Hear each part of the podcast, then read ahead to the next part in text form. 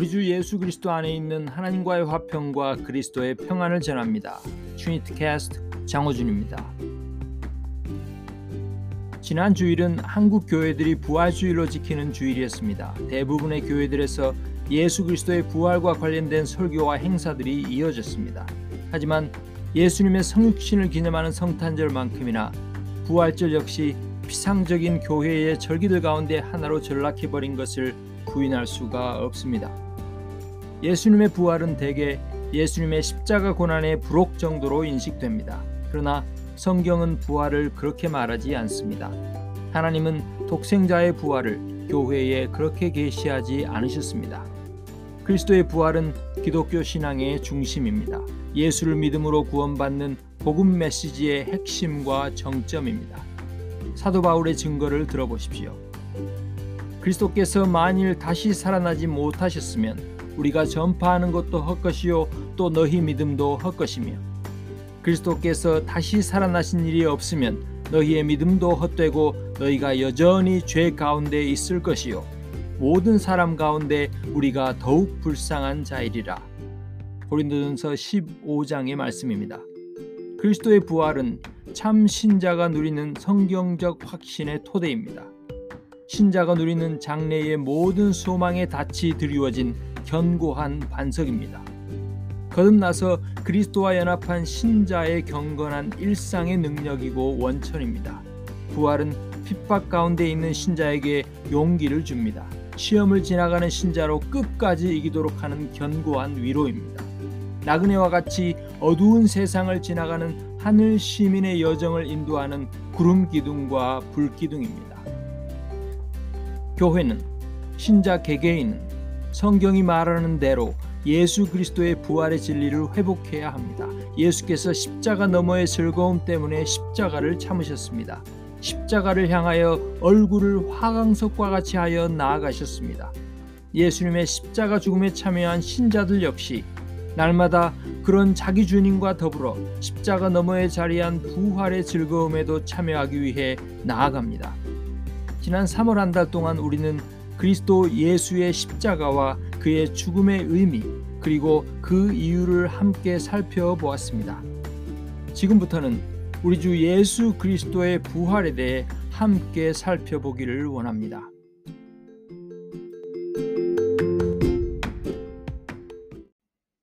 부활은 2000여 년 전 본디오 빌라도의 치하에서 고난받고 죽으신 예수 그리스도가 3일 만에 다시 살아나신 역사적인 사실을 말합니다.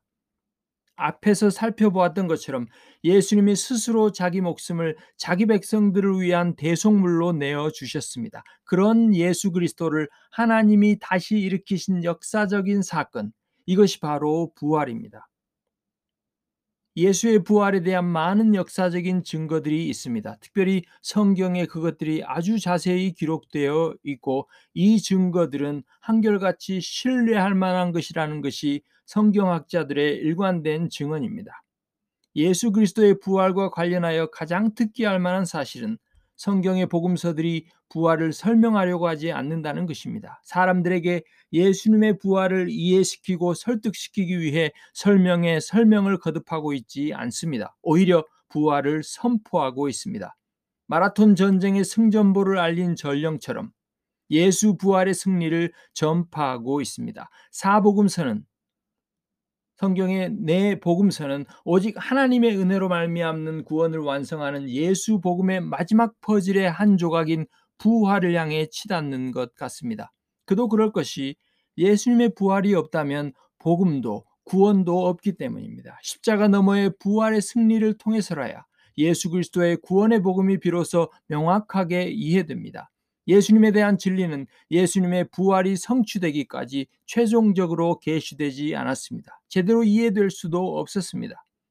예수님의 공생의 내내 예수님과 함께했던 제자들의 반응, 그리고 부활로 인한 그들의 변화를 보면 이런 사실을 확인할 수 있습니다. 예수님의 부활은 그의 공생애와 그가 십자가에서 이루신 구원 역사를 확증하고 인쳐줍니다.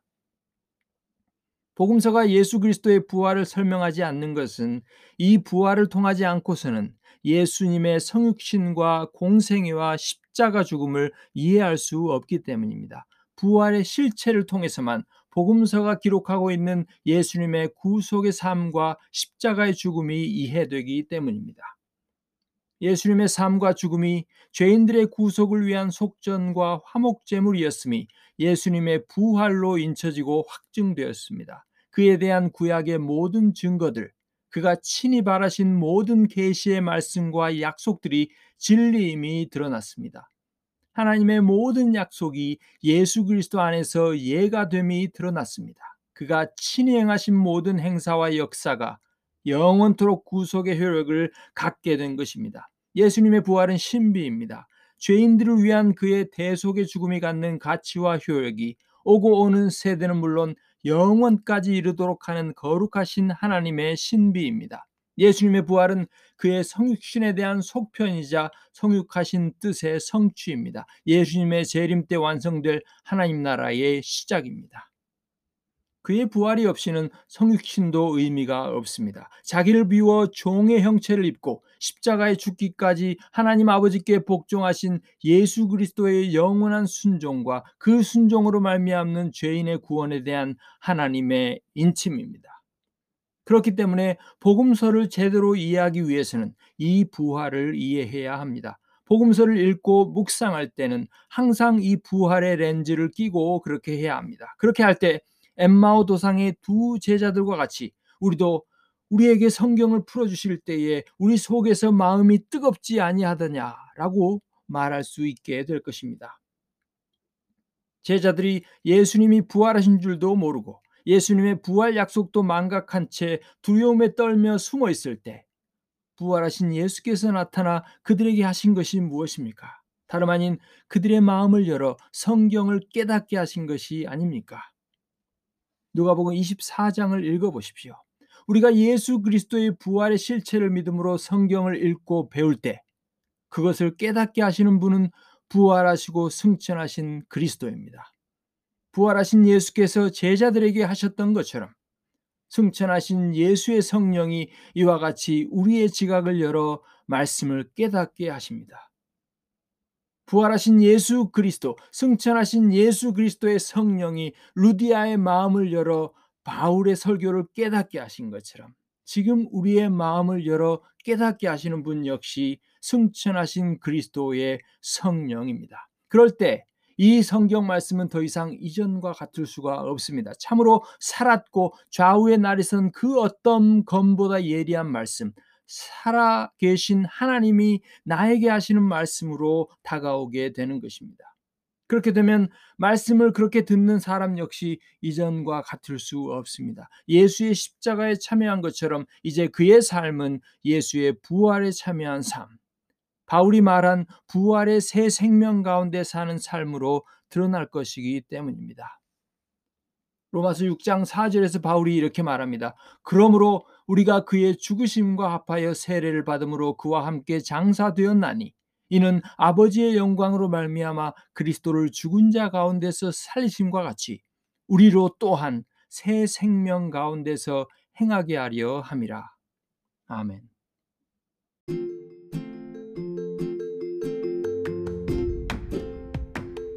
우리가 예수의 십자가를 필요로 하는 만큼 그리스도의 부활 또한 없어서는 안 됩니다. 예수의 십자가 죽음을 나를 위한 대속의 죽음으로 믿고 죄에서 돌이킬 때 그 회개가 하늘 법정에서 합법적인 것으로 받아들여지고 의롭다고 선언되는 이유가 무엇입니까?